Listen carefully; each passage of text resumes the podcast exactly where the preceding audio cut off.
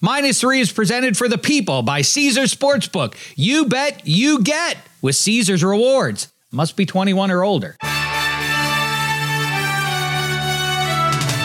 Minus three with Dave Dameshek. Hi and hello, sports fans. Welcome to a brand new episode of Minus Three, presented as ever by Omaha. We're ready to roll here. The Super Bowl is through, but the sports world keeps on spinning. Let's talk about all of it with our main man, perched high atop show business. It's Kevin Hench. How are you? Quickly, let me say hello to Eddie Spaghetti behind the glass. I don't want to say hello to him though, because he still has remnants of breakfast in his mouth at the time of this recording. Hench, how are you? Um, well, I'm good. I'm obviously way, way better than Niner fans. And mm-hmm. I wonder if you know, the way if they're going to show Theismann or Tim Krumrie's leg flippy flopping on the dock like a fish, if we should just say, if you're a Niner fan, you might want to sit this one out. Like if we should, like, I mean, it is look away, uh, you know, because it, the what what just happened to the Niners and their fans. You know, I, we were texting about this what what what are the top five worst Monday mornings for NFL fans after the Super Bowl? And I feel like the Niners are Niner fans are in that top five now. I still think Falcons fans are number one. Ironically, okay, you know what? Let's do this. Let's, let's have this out. Then. Okay, let's figure okay. it out once and uh, for all. Kyle Shanahan at the heart of both of those heartbreaks mm-hmm. uh, for Falcons fans and Niner fans. And and uh, I, obviously, I think his decisions are more defensible from this past Sunday than they were against the Patriots. But um, I I I think twenty eight to three, and then in field goal position, Matt Bryant indoors to seal it. That's worse than uh, Russell Wilson to Malcolm Butler which is which is worse than the series of events it took for Patrick Mahomes to win yet another Super Bowl. Okay, but you're these are one-offs and we can do our list and I do have it, the Super Bowl era most painful losses list and dutiful as I am to my stupid lists, I have added Niners losing to the Chiefs in Super Bowl 58 to the list. It's chronological and I'll tweet it out but we should try to put we, we should figure out once and for all what the we kind of did previous to this Super Bowl where the Detroit lost to the Niners in the title game ranks with 28 to 3 and all that. I do think one thing that like kind of muddies our thinking a little bit is that we know after the fact that everything worked out for the Baltimore Ravens, but in the moment, I think you could make a case that the most devastating loss you'll ever see or in in the top three was the Billy Cundiff thing. This the sequence of events. What was that? 2012. That's 2012, right? They're playing in Foxborough, and they have the you know the the dynasty on the ropes. Joe Flacco and company in Foxborough are going to whip him, and he drops a dime to Lee Evans in the end zone everybody remembers this one, right? Even you, Eddie Spaghetti, yeah, right? You're yeah. young, you're old enough to remember this one. The ball's in Lee Evans' hands, and he just for a split second starts to celebrate. You can see he wants to like pick the ball up over his head. And that was a mistake instead of pulling it close to his body because then it gets stripped away. Okay, now we got to go to overtime. This sucks, Birdies Nation. We we we could have won the game, but okay, overtime put us there. Billy, Co- oh, he missed it. That is the worst. That's the worst two play exchange in the history of football. I think if you're on that, if you don't know that, oh, next year it's going to be made right, so don't worry about it. In that moment, that's the worst because you're never back in that spot. If you're a Ravens fan, right? We're gonna beat. We're gonna beat New England in New England to go to the Super Bowl. Okay, now I'm I, I love you you bringing up Sterling Moore's strip of Lee Evans, a great memory for me, obviously. Sterling Moore, I should know that. I didn't Sterling remember Moore, that. but but you've you've already jumped the premise. Like I, we're not talking about A- AFC playoff games. We're talking about the Monday after the Super Bowl. Okay, the Monday after the Super Bowl. So we're talking, uh, you know, Kyle Shanahan calling pass plays when all he has to do is run into the line, see. kick a I field see. goal. We're talking. Uh, uh, was it Darrell Bevell? Um, you know, calling a pass play, not rolling Russell out, not handing to Lynch, just calling a straight drop back slant to Malcolm Butler. We're talking about Scott Norwood.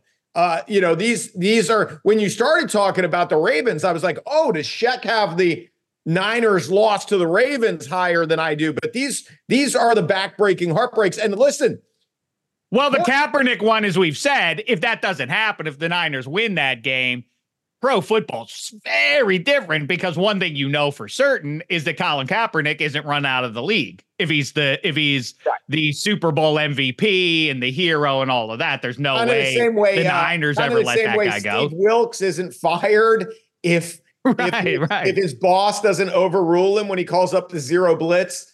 Like it's so insane. Like, hey, obviously, whatever Steve Wilks was about to do would have been better. Like you lost.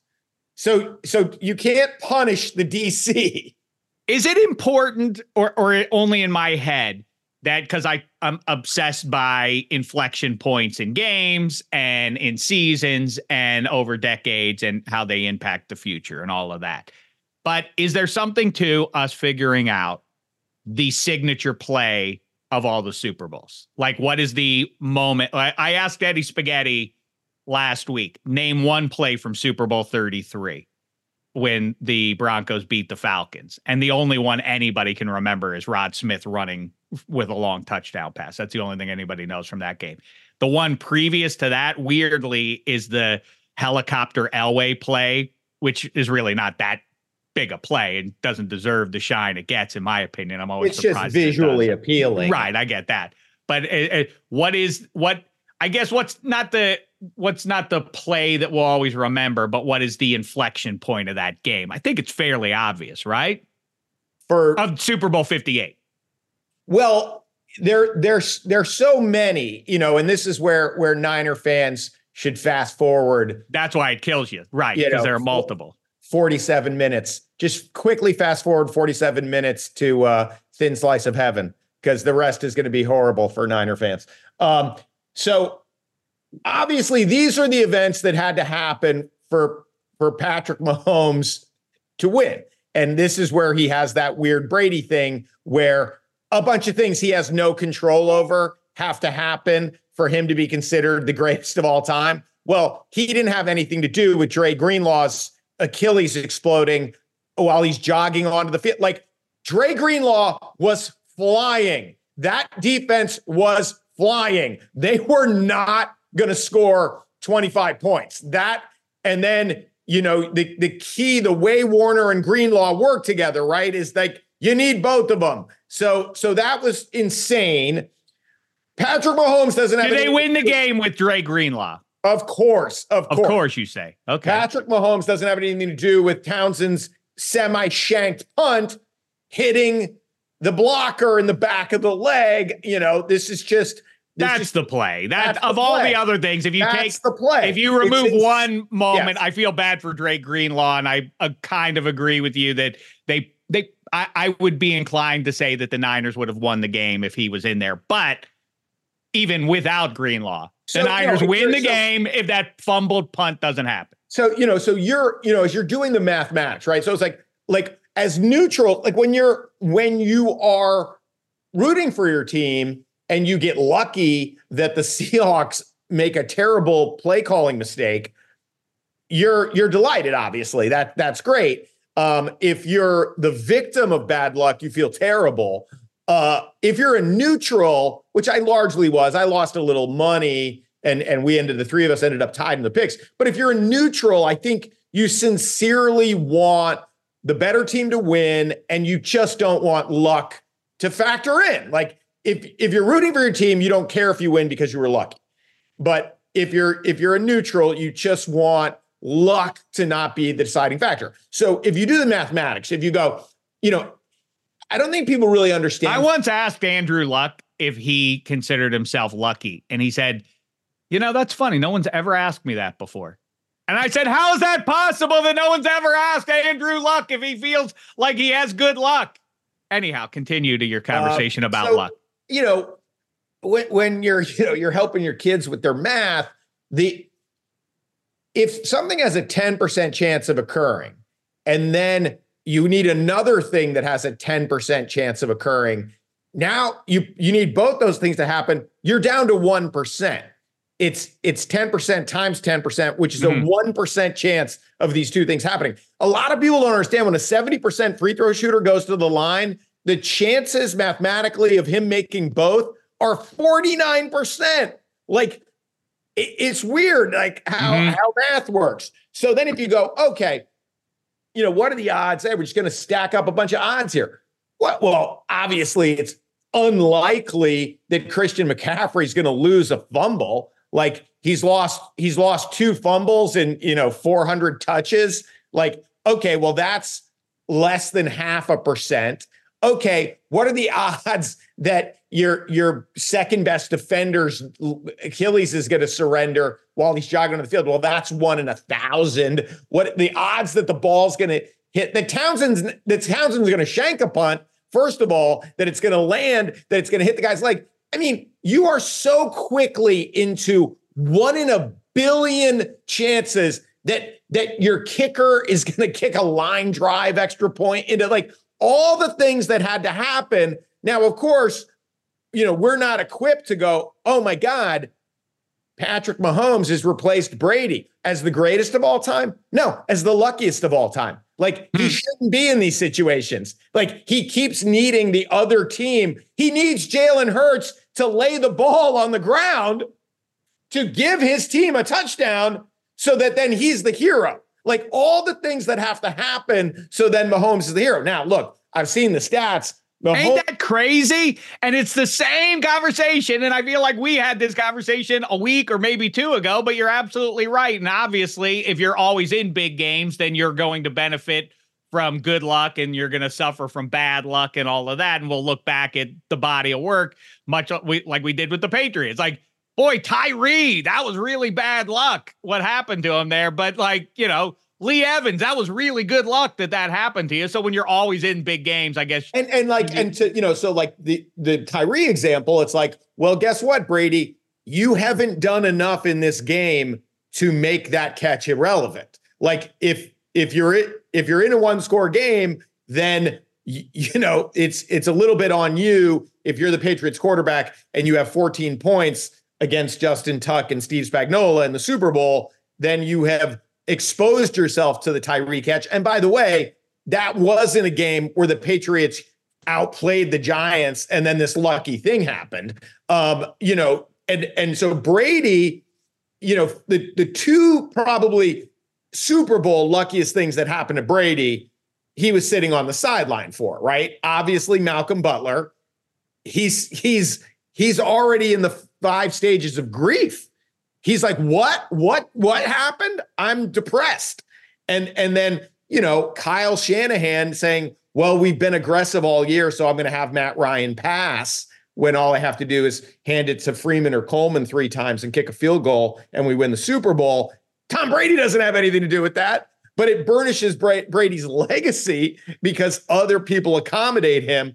So, you know, the the the McCaffrey fumble, the Greenlaw injury, the the, the punt uh, hitting the leg, the missed extra point, all these things happen. And then of course, we we can't process all that or describe it or remember it. So everyone just goes to Mahomes, Mahomes, man.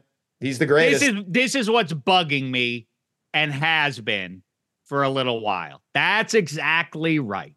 I am all in on the QB league, and you better get one of them QBs because when you do get one of them QBs, then you're in the playoffs pretty much every year for the next decade. That's the virtue is that you will, in terms of like odds and percentages and everything, as you say, you you're going to be in a higher percentage of those high leverage moments, and some will go your way and some won't.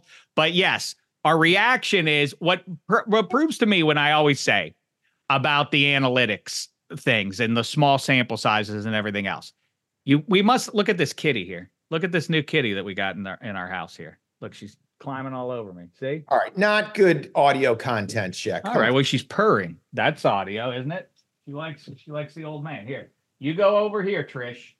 Trish and Linda. We have two cats. Let me squeeze in a quick break here. Let me ask you a question, Eddie Spaghetti. Why should you bet with Caesar Sportsbook? But before you answer, Two words, Caesar's rewards. Those are the two words. Every bet brings you closer to the types of benefits only Caesars can offer. I'm talking about hotel stays, VIP experiences, sports and concert tickets, even more than just that. It's not only an app, it's an empire. 21 plus must be physically present in Arizona, Colorado, Illinois, Indiana, Iowa, Kansas, Louisiana, Maryland, Massachusetts, Michigan, Nevada, New Jersey, New York, Ohio, Pennsylvania, Tennessee, Virginia, West Virginia, Wyoming, or Washington, D.C. Sports betting is void in Georgia, Hawaii, Utah, and other other states where prohibited. Know when to stop before you start. Gambling problem Illinois, Maryland, New Jersey, Ohio, Tennessee, Virginia, West Virginia, Pennsylvania, affiliated with Harrah's Philadelphia. If you or someone you know has a gambling problem, crisis counseling and referral services can be accessed by calling 1 800 Gambler or Maryland, visit mdgamblinghelp.org or West Virginia, visit 1 800 gambler.net. Arizona, call 1 800 Next Step. Colorado, DC, Nevada, Wyoming, Kansas, affiliated with Kansas Crossing Casino, call 1 800 522 4700. Indiana, call 1 800 9 with it. Iowa, call 1 800 bets off. Louisiana, call 1 877 770 stop. Massachusetts, if you or a loved one is experiencing problems with gambling, please call 1 800 327 5050 or visit gamblinghelplinema.org for 24 7 support. Michigan, call 1 800 270 7117. New York, call 877 8 HOPE NY or text HOPE NY.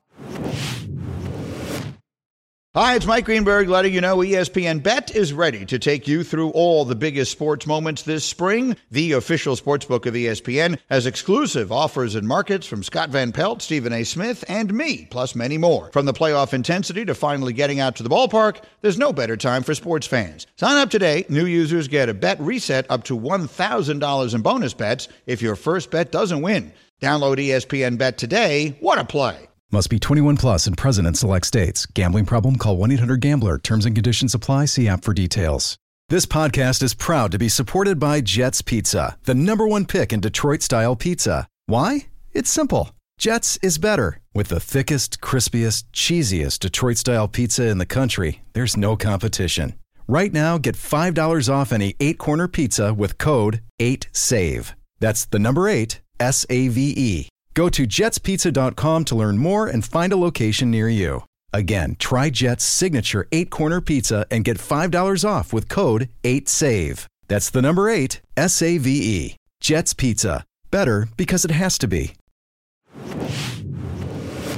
the big takeaway and and it's unsatisfying but it's also the reality and in the same way i guess if you follow political news and you realize like why why don't people see it the way i do and why you know whatever the issue is whatever the political figure whatever and what you realize is the deeper you go is like the majority of the population is skimming the surface of these things. They swoop in, they're like, what what do we what do we know? It's that's the a lot of it has to do with some people only watch the Super Bowl and then they only identify Patrick Mahomes and Travis Kelce, and like that's the takeaway.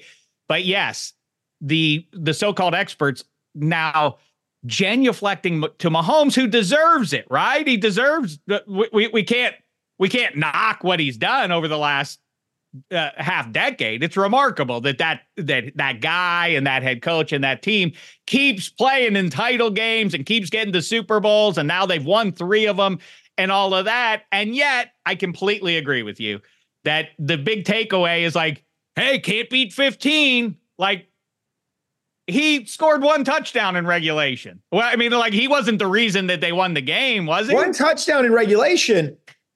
The Chiefs didn't score a touchdown for 86 minutes of game action against the Ravens and Niners. 86 minutes of game action. That's a game and a half. Uh, I don't remember Tom Brady's playoff drought. No offensive touchdowns for a game and a half. The Chiefs did nothing against the Ravens after the 11 minute mark of the second quarter. And they obviously did nothing against the Niners uh, with six points through three quarters. You know, greatest of all time. It's it's he's he has replaced Brady as the luckiest of all time. Nobody would be having this conversation if all these things, if Zay Flowers doesn't lose his mind, the Ravens win that game. That that that is is I'm sure of that.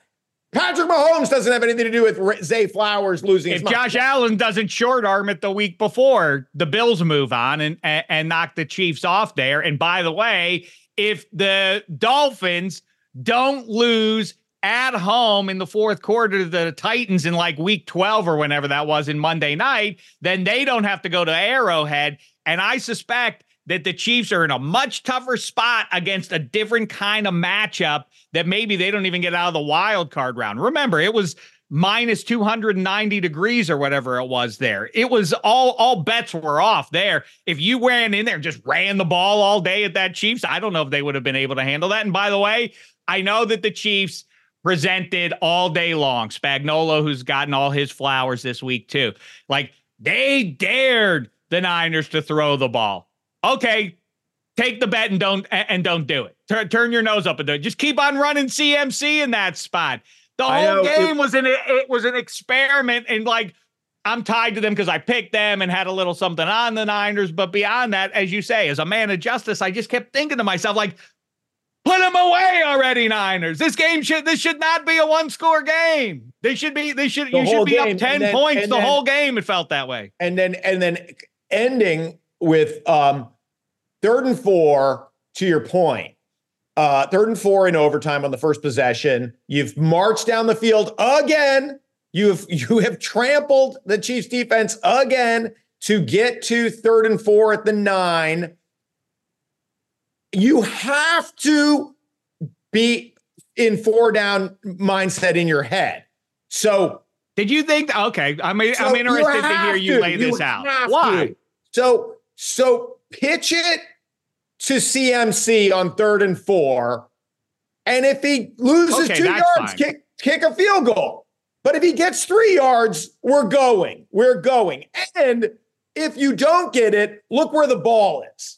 Right? I think that was always the part people don't, you know, yes, if Mahomes starts at the 25, he's going to get a field goal. But maybe if he starts at the five, he won't, he won't convert enough. So I thought Shanahan, again, I agree with you 100%. This the, the, the, the Niners should have refused to say, I don't, we're not going to run because how many guys you have in the box, or we're not, you know, and and ironically, I did get, I ended up over my 19 and a half carries for CMAC because I think he had five or six on the overtime drive. They, that was a, a crazy good win betting wise, but like run him.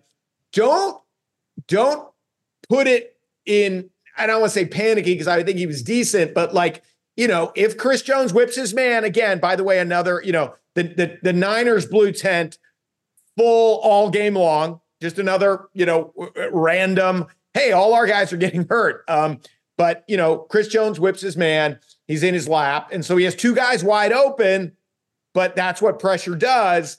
But that's not what pressure does if you pitch the ball to your best player on third and four. That's. that's I think, by the way, this is an important one. This is what this week is about for 31 teams is what lessons can we learn from the champ and adopt for ourselves as the new football year begins. I think this is a big one that you touched on that we must accept globally. We've been a little slow about this, offensive coordinators and head coaches. But yes, if you are third and four or five, and you know that the game situation probably lends itself for you going for it on fourth down, then stop throwing the ball on third down and run it to set yourself up in short yardage on fourth down. This is so obvious and has been a plague for many moons. It's it's kind of close to the thing that was obvious, I think, to us about a decade before it was accepted by the head coaches of pro football, which was if you win the toss at the start of the game, you do not take the ball. All this jive about like, ah, we can jumpstart the like it is way better to know that you have in the back pocket, we're getting the ball to start the second half. That is a bit bigger advantage than whatever. Like we can set the tone for this game right out of the gate. Um, and it also goes against the notion of field position. So often the coaches who will kick, I mean, who will receive to start the game are like, we want to set the tone for this game. It's like, but aren't you all about field field position after that for because the because aren't you saying that based on the game flow that you anticipate that you're going to have a first down here maybe and then punt it away and so begins the field position game for the rest of the half you should know that you're better off to kick it deep that so that you anyway I let's let's well, establish your, that that's a good accurate one. point, which was excellent until you started rambling there at yes, the end. That's my um, way. Who understands exactly what you just said? Who did it all year? Dan Campbell, Ben Johnson, third and eight. We know we're going for it on fourth. Hand off to Gibbs, 11 yards.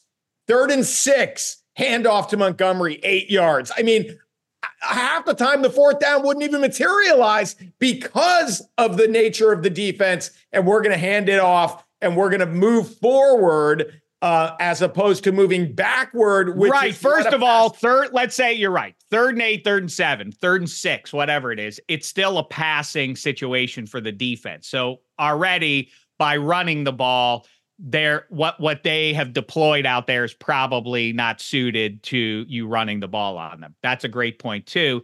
And this is most coaches do that reacting kind of thing, which is like, well, what happened on third down? That will let me know what to do. Like, no, no, no, yeah, you don't have any foresight in this game. You only get 60 minutes here, coach. How many possessions are you getting? You don't have enough foresight to think two moves ahead. Isn't that what chess is all about? And isn't it always described as a chess match with these head coaches and the coordinators and everything else? You don't have two play. You don't have a, the the the the thought like if we make four yards on third down, now we only need two, and now we're in a good spot here in fourth. Like it's wild to me that that doesn't go on. Right. I mean, you have these game and coordinators and everything. Like, uh, you know, what what do they call those guys? Pass game. Nobody's nobody nobody in the coaching staff is like, hey, coach, really? Here's the two play sequence. It'll work. Yeah, and if you are rooting for the Chiefs, you want Brock Purdy to throw on third and four. You don't want McCaffrey yeah, running right. downhill, looking, you know, you you want fourth and four, not fourth and one and a half, you know, or, or a touchdown. I mean, it's McCaffrey. So we we totally agree on that. But let me, but let just to confirm to round off our our host chat introductory segment. Do you guys agree? is that what it is? Falcons. We need a sting for that spaghetti. Falcons chat introductory segment. Do you agree? Falcons fans I mean, I think the Norwood thing has climbed based on the, you know, the subsequent decades. You know, Norwood was obviously a gut punch in the moment, but there it could have at least been softened by uh, we're going to be back. We're going to be around for a while. Like once you know what happened, Norwood gets worse. But where do you where do you put the what are your top five Super Bowl Monday morning gut punch? That's right. Okay, I follow you. And by the way, um, based on our conversation about the Aiyuk against the Lions crazy catch off the face mask thing um, and the unrepeatability of it, I tweeted at uh, John Brenkus, the sports science guy. I'm going to go on his show at some point uh, soon to talk about these things. Um, and uh, I think that again, same as like the the Cundiff, the apparent unrepeatability of that moment for the Ravens in 2012 is what is terrible about it. And I, I mean, I got to say, first of all, that the Steelers in Super Bowl 30 fit that description against the juggernaut Dallas Cowboys. That after the first quarter, that they eliminated not Emmitt Smith in the run game or Troy Aikman, Michael Irvin in the pass game, but both. The Steelers put a stop to all of it for the rest of the game. The dynasty Dallas Cowboys. And they rat and the Neil O'Donnell interception. And they they even would have gotten away with one of them. But that they you needed the double down of awful throws from Neil O'Donnell to to double uh, brown. Uh, stop the double brown. The double brown. The double Larry Brown. Yes. If not for one of those, the Steelers maybe win the Super Bowl there. Okay. That was that was well, awful because I, you I, knew I, you knew that, that they could. You, I know that spaghetti agrees with me that this is. I'm just telling you, the, insane. I'm talking about insane unrepeatability. Neil be- O'Donnell's going to beat the Cowboys in the It's Super Bowl. for you to be for you to be invoking that game given the criteria I just established. Yes, for you personally, yes, obviously, but not top five all. yes, top five all time. What are you? What are you talking about? Of You're course, insane. Spaghetti. that would have been a magical upset, and Neil O'Donnell threw it away. What are you talking about? They were they not going to lost be by back in that 10, right? They lost Huh? by 10, right? 27-17. Because he threw an interception when they were down three with four minutes to go in the game. What do you mean? So they ran it in for a touchdown after that. That was it was a three point game with four minutes left. I don't think you can be like, I can't believe Neil O'Donnell did not lead a Super Bowl winning drive. I that's record. exactly what I what I couldn't believe was that he just threw another terrible Oh pick in the same You are- half you- to the same are- guy. That was a that was that was a haunting moment. Listen, Malcolm, You're in a cult. You're in a cult. I don't know what to tell you. If you if you go to that game, if you see everything is black and gold, that when obviously Well, let we me do thi- the other side for you. Talk about unrepeatability. Nine win Arizona Cardinals get a late long touchdown from Larry Fitzgerald. They're going to vanquish the best defense statistically uh, of of at least the last decade, and then the Santonio drive happens. That's a pretty bad one if you're a Cardinals fan, right? Like you're never going to be, you know, you're not getting back to that spot with Kurt but I Warner at guess his you know age what, and everything. what mitigates it is you know how sort of mediocre that team was. So it's like when you're, t- I mean, yes, the expectation was created in the moment, meaning, whoa, we could win this game, you know. But when I look at that that Falcons Matt Ryan team, Devonta Freeman, Tevin Coleman, Julio Jones, the Julio Jones catch, you know, it's just all there. The pick six, Brady has been vanquished. Um, LeGarrette Blunt has fumbled. Like you've you've you've you've dominated and you've won the game. I think it's up, I think it's up there. I think That- this that to me Super is number one. Bowl, Then Malcolm Butler is the worst. Malcolm Butler Butler's to me is okay. Okay. just because again, to to reiterate, think of the context for the Seahawks in that spot. They go back to back. Russell Wilson is now certainly a Hall of Famer at that point. The whole thing imploded as as soon as that I- play I happened, mean, according I- to the Seahawks players. Yeah, I know that win probability wise, obviously that play was the biggest swing from win probability to win, win improbability. But the Falcons fans, um, is Sarah Tiana a Falcons fan? She is. We can ask her. This would be fun. Uh, she'd love to Oh, relive. she's gone on and on about it already. sure yeah, she- she she didn't she- enjoy so- it. what the Falcons fan has that the Seahawk fan didn't have is hours of we're going to win the Super Bowl. Hours and hours of oh my god, it's finally going to happen. Um, and they don't have the well, we just won one.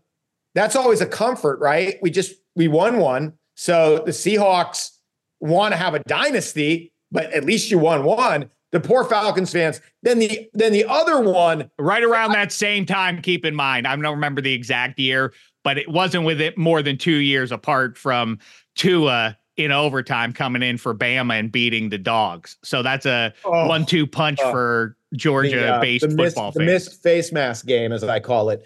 Hmm. So the the other one that really kind of gets lost, I think, because it's always it's always looked at from the improbability of the beginning of the Patriots dynasty and you know this 199th pick, but like the Rams to lose that Super Bowl as as 12 to 14 point favorites, depending upon when you got it, after so so it's like we could we're gonna lose, we're gonna lose. Then it's like, oh, thank God we're not gonna lose. Ricky Proehl, we figured it out.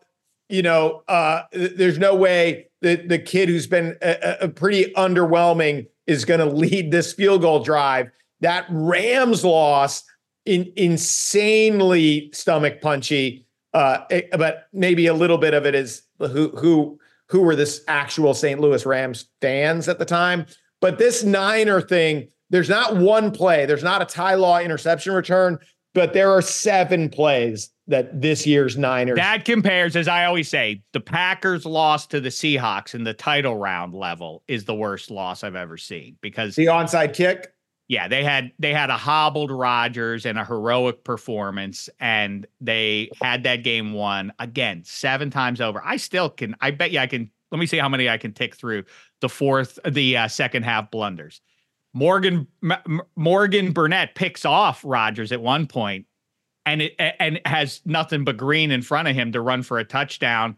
And who was it? Julius Peppers. Somebody, somebody on the Packers like, get down, get down. We don't, you don't want to fumble the ball this late in the fourth quarter. So he just drops in his spot. But if he had run it in for a touchdown, the game is over. Or they even, if he had, even if he'd run 30 yards. I mean, like he didn't right. have to score. Like right. just matriculate the ball down the field a little bit. The insane right. two point conversion from Russ. Okay, yeah, we're all right. I'm getting sidetracked. You're right. You're right. Okay. I'm sorry. I got uh, I get excited about these com- these. I can throw out a few if you want.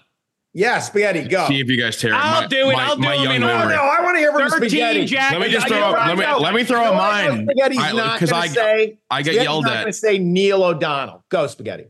The, so the one know who the, Neil O'Donnell is. So why would it? Why would he say? I know Neil O'Donnell is. And then see, I get made fun of. That's why I want to give out mine, and I'm going to start with an old one because older for me anyway. And because the play, the final play is like ingrained. It was like the first like tough memory from a football game that was not a team that I root for. But the Rams Titans, the Kevin Dyson reaching for the first down, like reaching for the that to me is like if I was a Titans fan and you see the guy reaching for like to to accomplish your task and missing it, to me I would be sick to my stomach. I remember that like I wanted like a, a, another review. I remember being so upset that happened in that game. I think also um I mean, I, Hench could speak on this, but I feel like that undefeated Patriots, like I know it's not the final play, but like the Tyree catch, like you have to be sick being like we we were a team that's better than the 72 Dolphins that gets made fun of for not being that talented. And then you have the greatest quarterback ever, potentially the greatest receiver ever in Moss, and then Belichick, and then you lose to the, like this goofy quarterback who nobody took seriously. This like Giants team that was saying all week, yeah, we're gonna stomp him out. And it's like they did play him tough, but everyone trusted in the this Patriots team to to whip him. They didn't, and I think that's got to sting, obviously. And then one that's not going to get talked about as much anymore because of the current Super Bowl between the Chiefs and the and the Niners. I feel like Emmanuel is Emmanuel Sanders who was overthrown yep. by a little bit. Like if he catches that, that game is also different. So those are a couple like under the radar ones. I guess not the Giants Patriots, but the other two I feel like are kind of flying under the radar now. No, it's it's what yes, I can confirm that was a horrible Monday morning after the Patriots went 18 and 1. Um the but you know, had Tyree not made the miracle play, had they called any of the holds on the miracle play, 14-10 would have been a weird final score.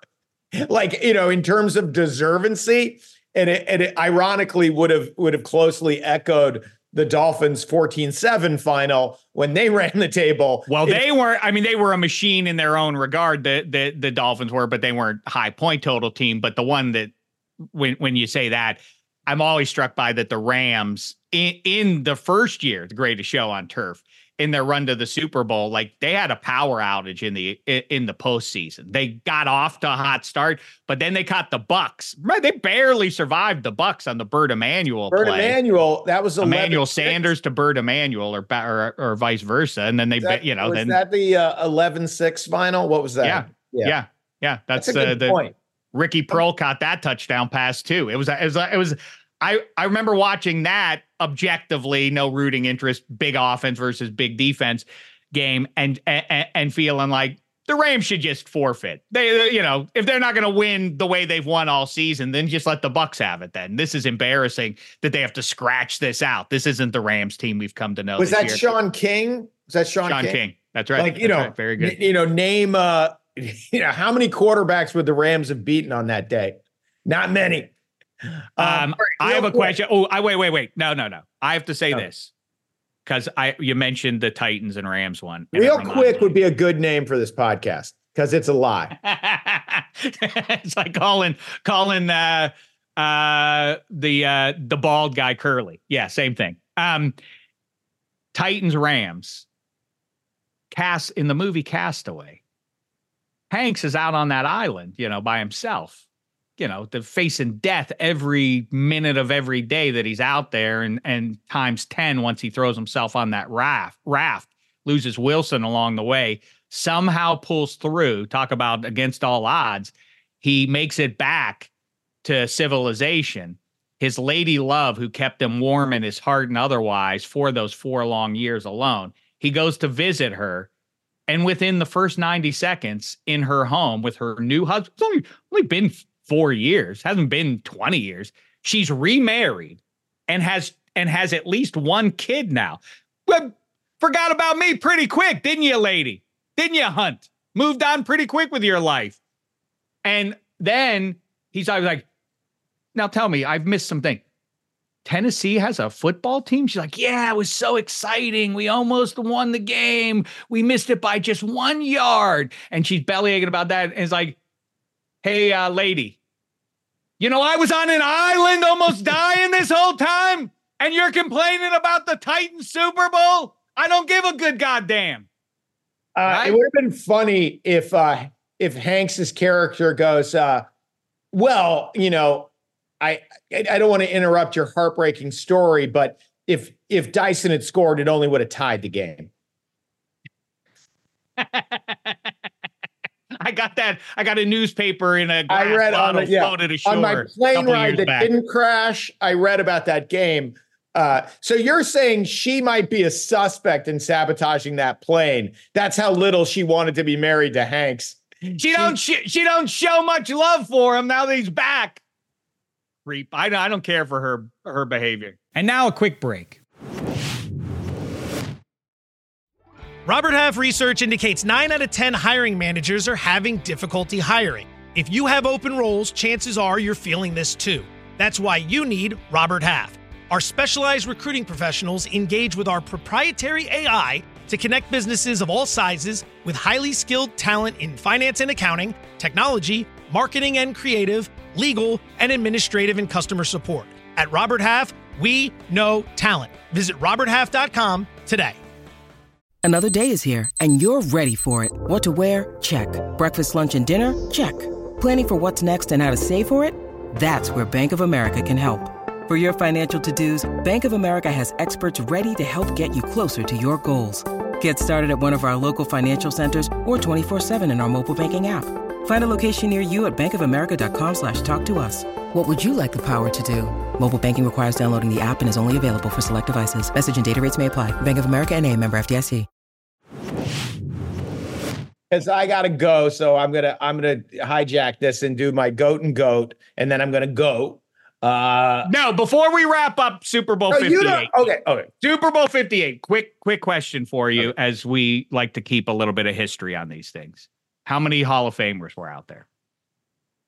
Um, nine.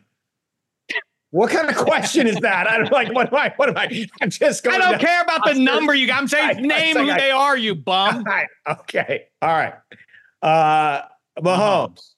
Trent, Willi- Trent Williams. Trent Williams. M- McCaff- you say McCaffrey. I didn't say McCaffrey. He's going to go to the Hall. I, I think he is because I think they're going to have to kind of start using their Floyd Little standards on running backs as we chew through them. Okay, even though even though he's he's he's actually been so durable. Um, it does but, sort of make sense. Well, he wasn't always. That was the knock on him two years ago. Is that how injury prone he was? So it's funny that he is now uh, a, a, durable guy. Bosa, um, Bosa, Nick Bosa is going up. So we're at five. Okay.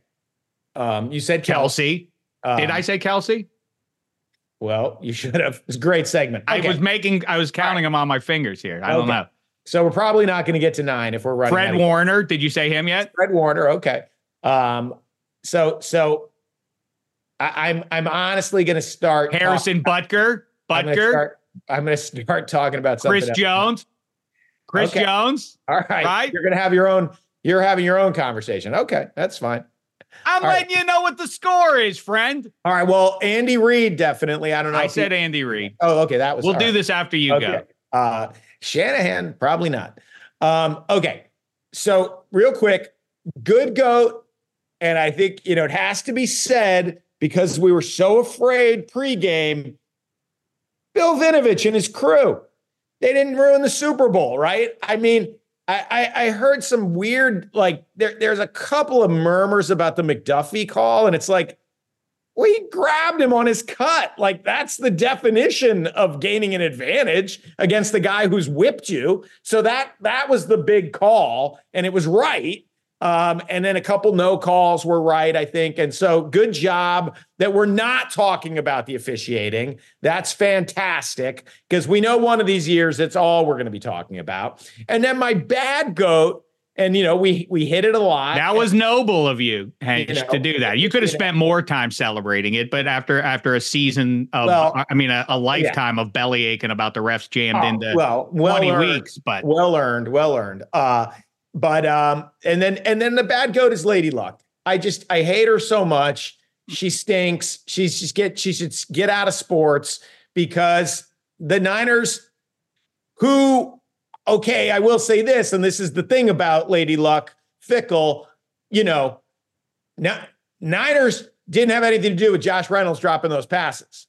That you know, they the, Niners uh, against both Jordan Love and Jared Goff got a lot of lady luck in order to be in the Super Bowl, and and those l- lucky chickens all came home to roost in in one game where a, a, bunch of really spectacularly unlucky things had to happen, including a football falling from the skies and and landing in the only place where it could doom your team, which is on the back of the leg of a guy. That was te- that was just straight up abject bad luck. I'm with you completely. I do also think that there's room to say that just like your Patriots did a decade ago, is that at some point the mystique of the team creates unforced errors. You start doing things that you otherwise wouldn't. I thought Romo was lousy all through these playoffs. I thought he was bad in the Super Bowl, but I did think early on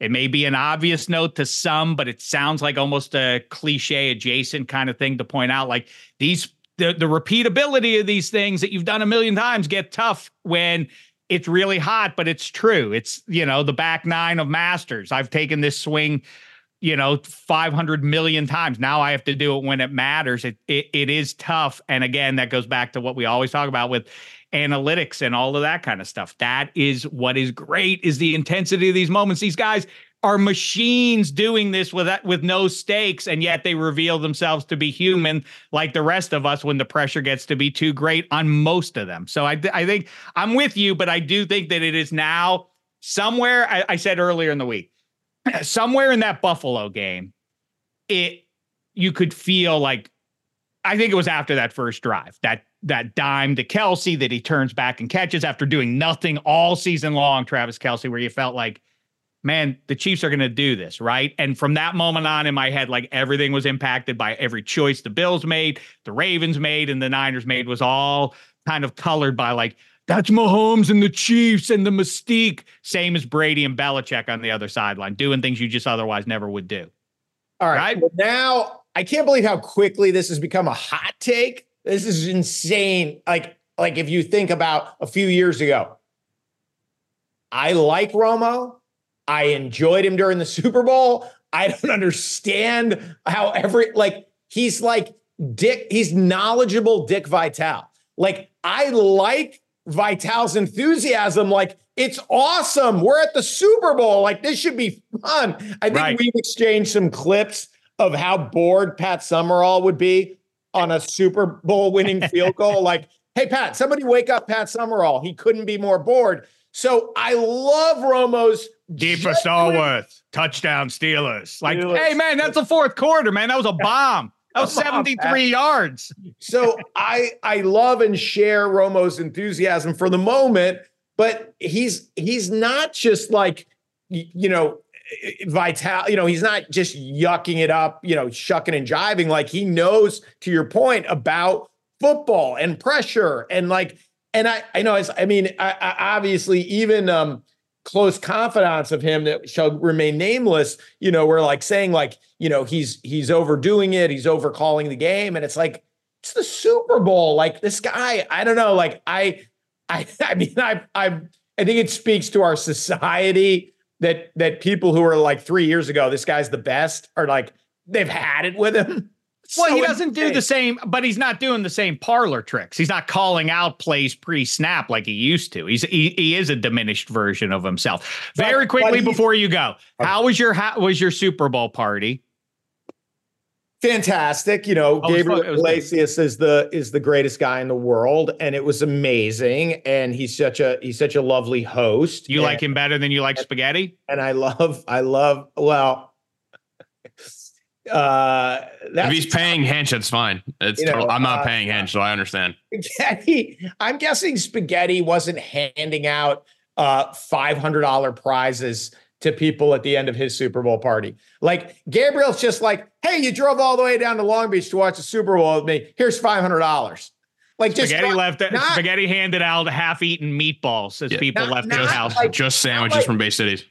not like squares where you had like just like a lottery, like it's drawing names and going, here's $500 for you. Anyway, so it was, it was completely delightful. Um, it was, it was funny, you know, cause, cause you watch uh, the Super Bowl with Fluffy and it's like the crowd's pretty evenly split. It's like 30% Niner fans, 30% Chief fans, and 40% Raider fans. Like people still screaming "Go Raiders" in the fourth quarter. The Raiders' popularity in Southern California deserves a documentary at some point. I, it, I'm talking about in 2024. At this It's point, it crazy. is wild how pervasive Raiders Nation still is here. Last thing, so you had a Super Bowl party on Sunday, and then you just had uh, Valentine's Day. How did that go for you? Incredible. Also involving Fluffy, uh, who who in- Oh. invited uh, my my bride and I to the forum to watch him do stand up. Uh, I thought you were kidding. no. I thought it was going to be more intimate. Fluffy, your Yeah. wife, and It you. I thought It was just me, my wife, and and fifteen thousand Fluffy fans. nice. uh, uh, loving it up. But you know, uh, uh, uh, delightful. I mean, you know, just that breezy ninety minute drive uh, to the forum in rush hour. Just zing, just zing down there, no problem.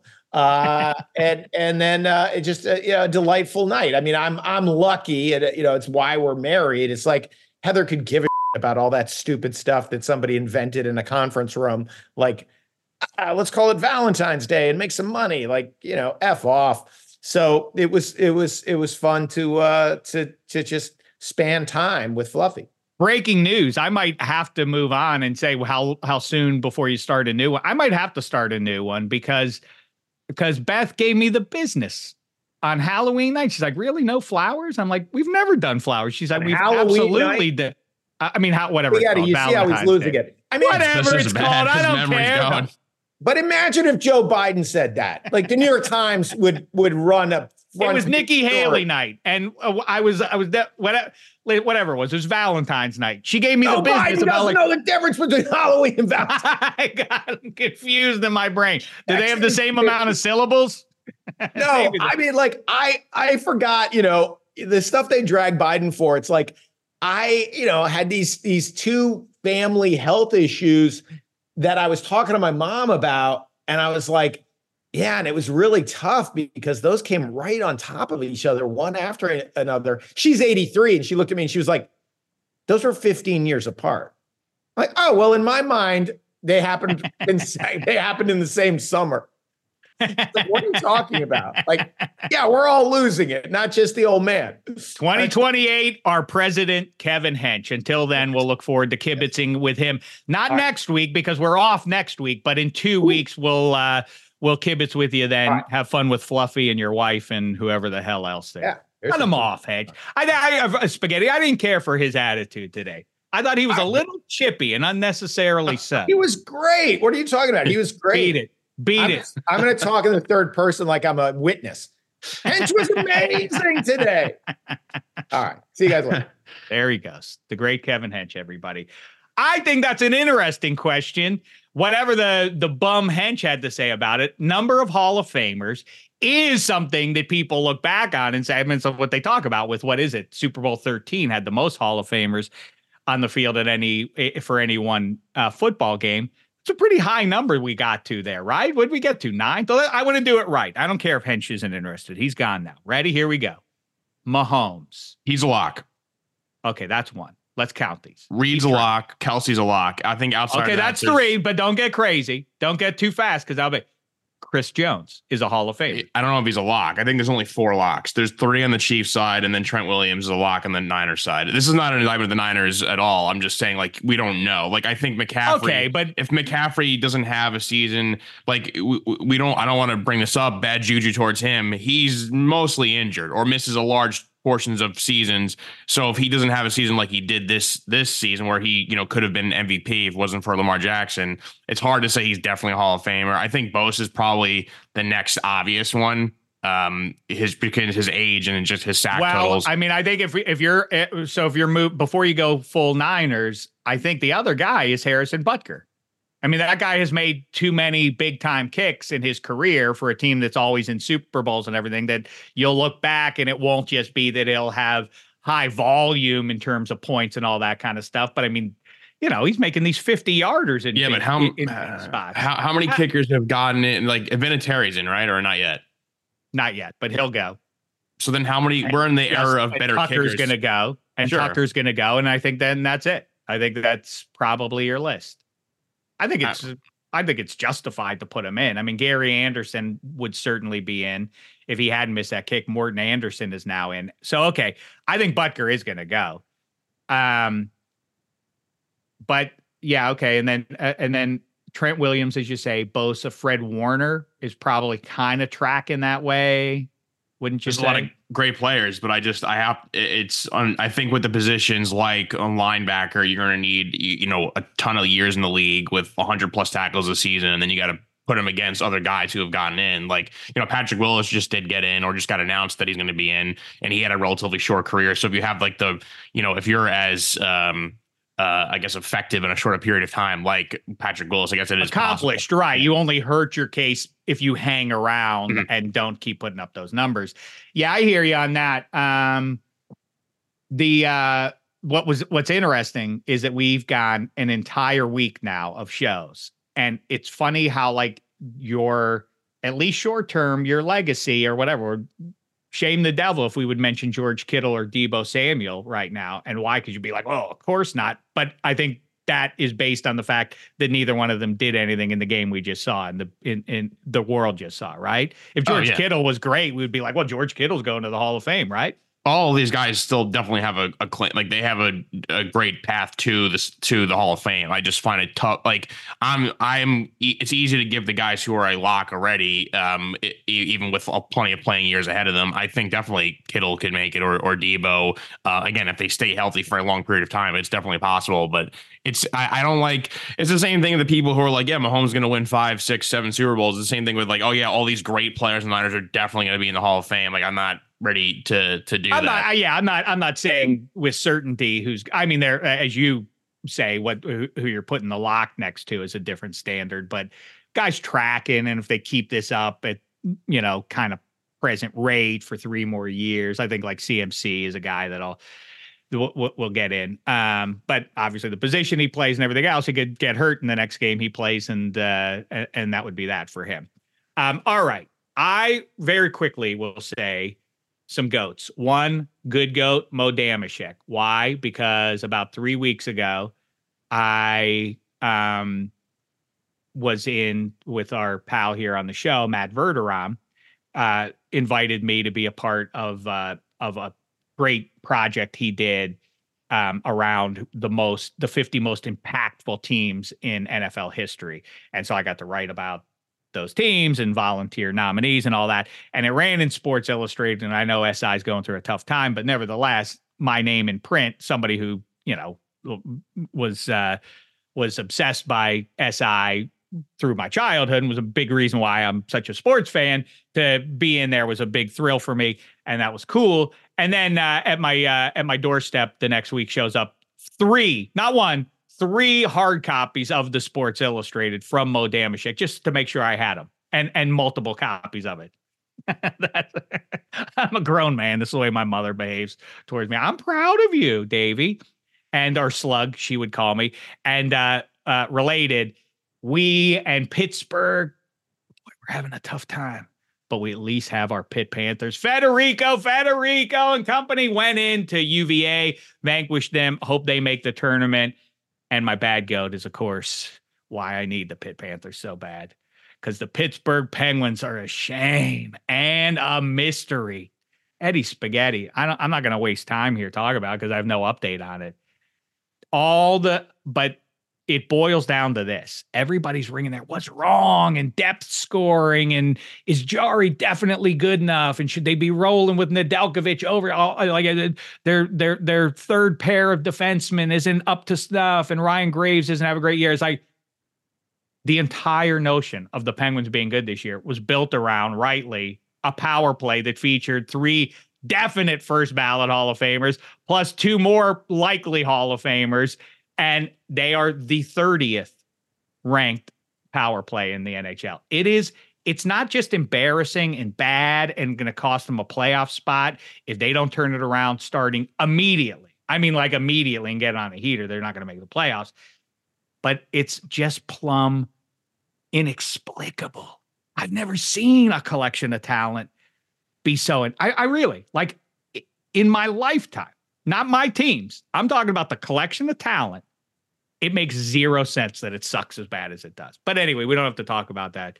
Go ahead, do your goat and goats. I, I just am waiting for someone to point to like that's why it's so confusing. Like, oh, didn't you hear? Like, uh, he actually um, uh, they they all get drunk about 20 minutes before every game. That's why. Like what what what what what in hell? How can it's they like not a, score goals? Anyway. It's like the the Red Sox uh, the Popeyes chicken fiasco where they were like hanging out in the dugout, uh, the clubhouse, and not paying. Yeah, the, the the Penguins have that going on. I think also the biggest thing with the Penguins is that no one expected the Flyers to be as good as they are, and then even still like the Capitals uh, ahead of them. So like th- that's two slots right there that you would assume going into the season the Penguins would have been at least where the, those teams are. Um, so nah, that- I, I push back on that because I anticipated the Devs and Senators and and Sabres being in those slots anyway. Well, the Devils for sure. The Devils for sure ahead of them. But I, I mean, yeah, I, I mean, I don't know. I just I, anyway. I, I, I, just, but I mean, the the best way to put it, I think, is to to try and uh, you know make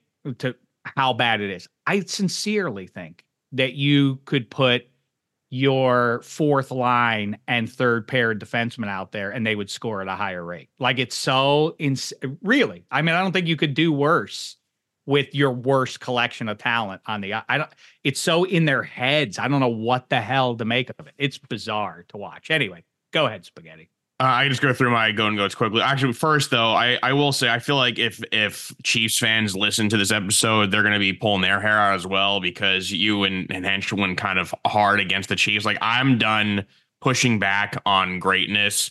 Uh, I've I've done it. I've said it a bunch already. I've done it too many times uh, over and over with with Tom Brady. Like yeah, there's and Sidney Crosby. There's luck involved, but I feel like if when you're a good team, constantly putting yourself in those scenarios and you win them, like Mahomes is seven for seven. I sent that stat to you guys in like clutch scenarios in the playoffs. Like I just think that's what good teams do. That's what great players do. And you could look at reversely where like the Niners just didn't do enough themselves, but maybe it's because how good Spags defense was. Like they didn't score because the defense, like this guy's a four time Super Bowl champion defensive coordinator, so he knows what he's doing there. And I just think that that's what good teams do. They're in the spots to win games. And when other teams are kind of shooting themselves in the foot, like when the Chiefs don't do that, I think that says more about the Chiefs. So I'm not ready to be like, yeah, like you coulda, woulda, shoulda, because that happens in every every team has have those moments. So I just think that unfortunately to beat the best, you have to be better than the best. And this guy is like talking about Hall of Famers. There's at least three or four on that side, and they're all very well coached. Uh, we didn't even mention Spags. I think Spags is a lock for the Hall of Fame too. Yeah, probably that's right. But I, I I think it's because it it's the paradox that exists, which is so you have to have Patrick Mahomes. Like, well, that like the uh, the the takeaway for a lot of people is like, good luck winning against Patrick Mahomes. Other teams are going to beat Patrick Mahomes at some point along the way, but I do get that winners win in the big spots, and that's is why we sing songs about them and and hold them up and genuflect to them but you also can see how narrow a difference it is. Mahomes could have lost, and there, you know, we can tick through. I mean, in the four postseason games he played, we can tick through and have about like 18 plays that if you flip them, maybe they don't move on to the next round eh, or or don't win the game that we're talking about combined over the four four weeks of postseason. And then the takeaway is this massive hyperbole about like as I said the the takeaway is like can't beat Mahomes like but it was that close. And so that's the thing that's hard to reconcile in in our in our head right? Because I'm yeah. with you. I completely agree with you. But let's not be cynical about greatness. When we're watching dynasty unfold here. It could happen in every game. I mean, like again, like the Packers fans could be like, "Oh, if we hit this field goal," and then if, if the Lions fans, if Josh Reynolds caught this, pa-, like it could happen every moment. And like the fact of the matter is, like just the, I think the better team usually wins out. I understand it's frustrating when the, when this team gets a lot of things in their favor, but I think it's because of how good they are. That's why things are going in their favor. Um, and once in a while, you'll have the the craziness where the Tyree will catch the ball in his helmet, and the the team that's probably not as good does kind of win. Those create for you know special moments. But I, I'm I'm don't I don't think I don't look at that Super Bowl and go like, well, the Niners were robbed. I think like Mahomes threw for 333 yards. He had his two touchdown passes. They made great plays when they had to. Uh, I think it's just as simple as well, that. As our guest last uh, uh, earlier in the week on the last episode, Scott Pianowski, I thought the, the word he used was was good for it. It and and this would have been true had the Niners won too. The bottom line is you want it to feel authentic. You don't want it to feel like uh, unsatisfying that it broke that that team somehow wound up in the Super Bowl and then what's further that guy got hurt and then that that they ended up holding the trophy. You don't want it to feel fraudulent on mm-hmm. some level and it does not. I'm with you completely and you yeah, you you you don't want to turn your nose up uh, as you say because uh, neither the Niners nor Chiefs present as fraudulent, but that's what I always am worried about. That's what I like that's why I reject the Buccaneers title. It doesn't feel right to me years later. It feels like so that guy just moved down there, won the Super Bowl, and that was that. Like who who who cares? What what did it mean to anybody but him? You know, and that that's what I kind of guard against in my brain. Like I don't want to honor those Super Bowls. This is I, am with you completely. This is we're in the midst of watching a run. We're witness as fans. This is great to be able to say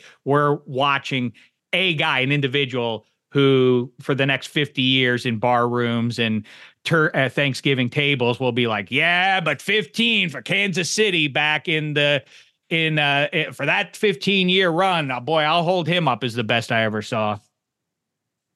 Yeah, I uh, that's so what we were fans for is to be able to have those comments. Really, that's right. what it's about. If it's not our teams anyway, I just wanted to give the the Chiefs credit. We are running a little bit long, so I'll speed through the goat and goats here. This is kind of your lane with my good goat, but I, I wanted to bring it up because you do make fun of me for wearing my uh, tank tops, my flip flops, yeah. and my jerseys, and I'm, I'm, a grown man. But look, hey, I, I'm my favorite team. They play three thousand miles away, so when they come here, I like to wear my team's uniforms to say I root for this team, not the local team. You know, my Yankees jerseys in uh, Angel Stadium, even though they haven't won in Anaheim in ages, and my Giants getting you know beat up pretty badly whenever they're in SoFi. So I like to wear my jerseys. Unfortunately, the leagues all switch over to Fanatics, and lately, if you've just Googled MLB Fanatics, you've seen all the issues with the uh, the nameplates, like way tinier and curved. The numbers are small. A lot of like wasted space on these uniforms, and a lot of players are complaining about the differences. And I just missed the days where MLB was made by Majestic, and the NFL was made by Reebok, and the NHL was made by CCM, and the NBA was made by Champion.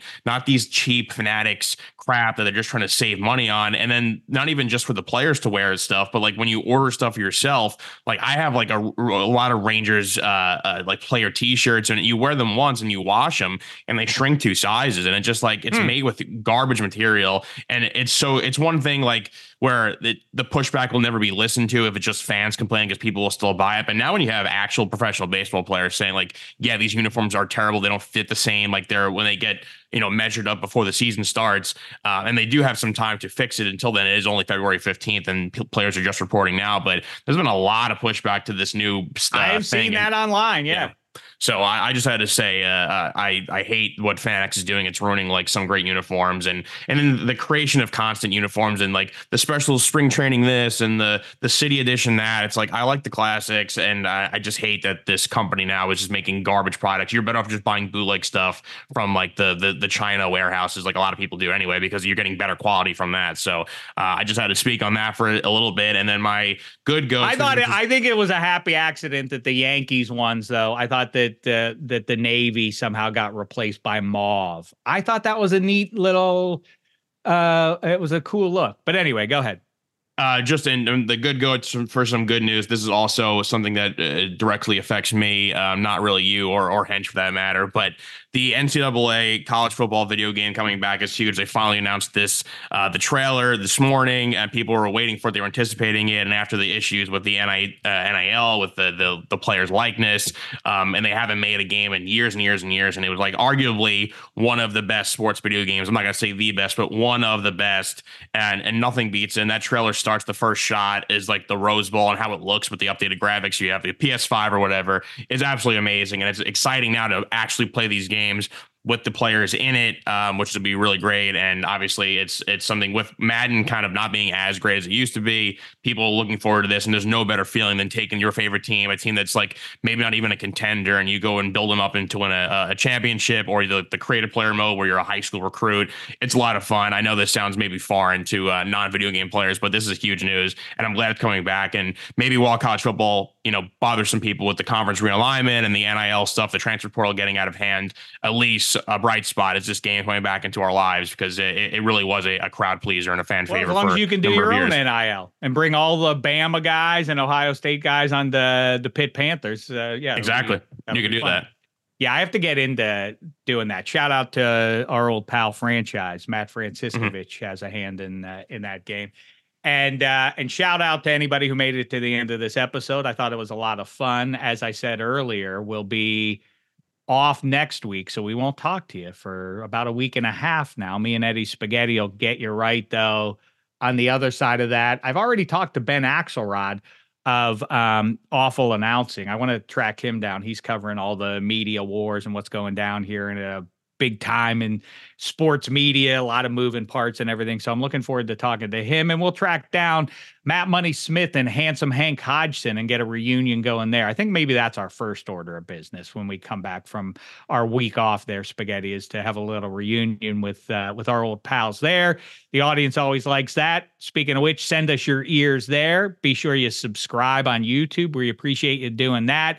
Um, you know, give us a like, a retweet, share with friends, make them subscribe to the program, all that good stuff. Listen to Extra Points with me and Sarah Tiana and Eddie Gosling um, earlier in the week. Sarah Tiana dipping her toes into the frozen ponds of puck. She's now a Calgary Flames fan. That was a very fun episode. Spaghetti and Piacenti going over the national anthem controversy on Waiver Wired. Uh, Mark Gunnell celebrating his Chiefs victory with Martin Weiss on Lemon Pepper Parlay, covered in glory.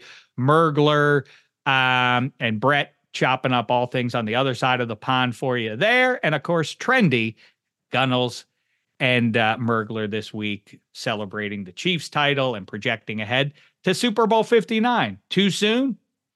Heaven forbid. What else do we have to talk about? Other than sports. Nothing more important, that's for sure. We'll keep doing it for you after our week off. Until then, for Eddie Spaghetti and everybody at the Extra Points Network, thanks so much, sports fans. It's been a thin slice of heaven.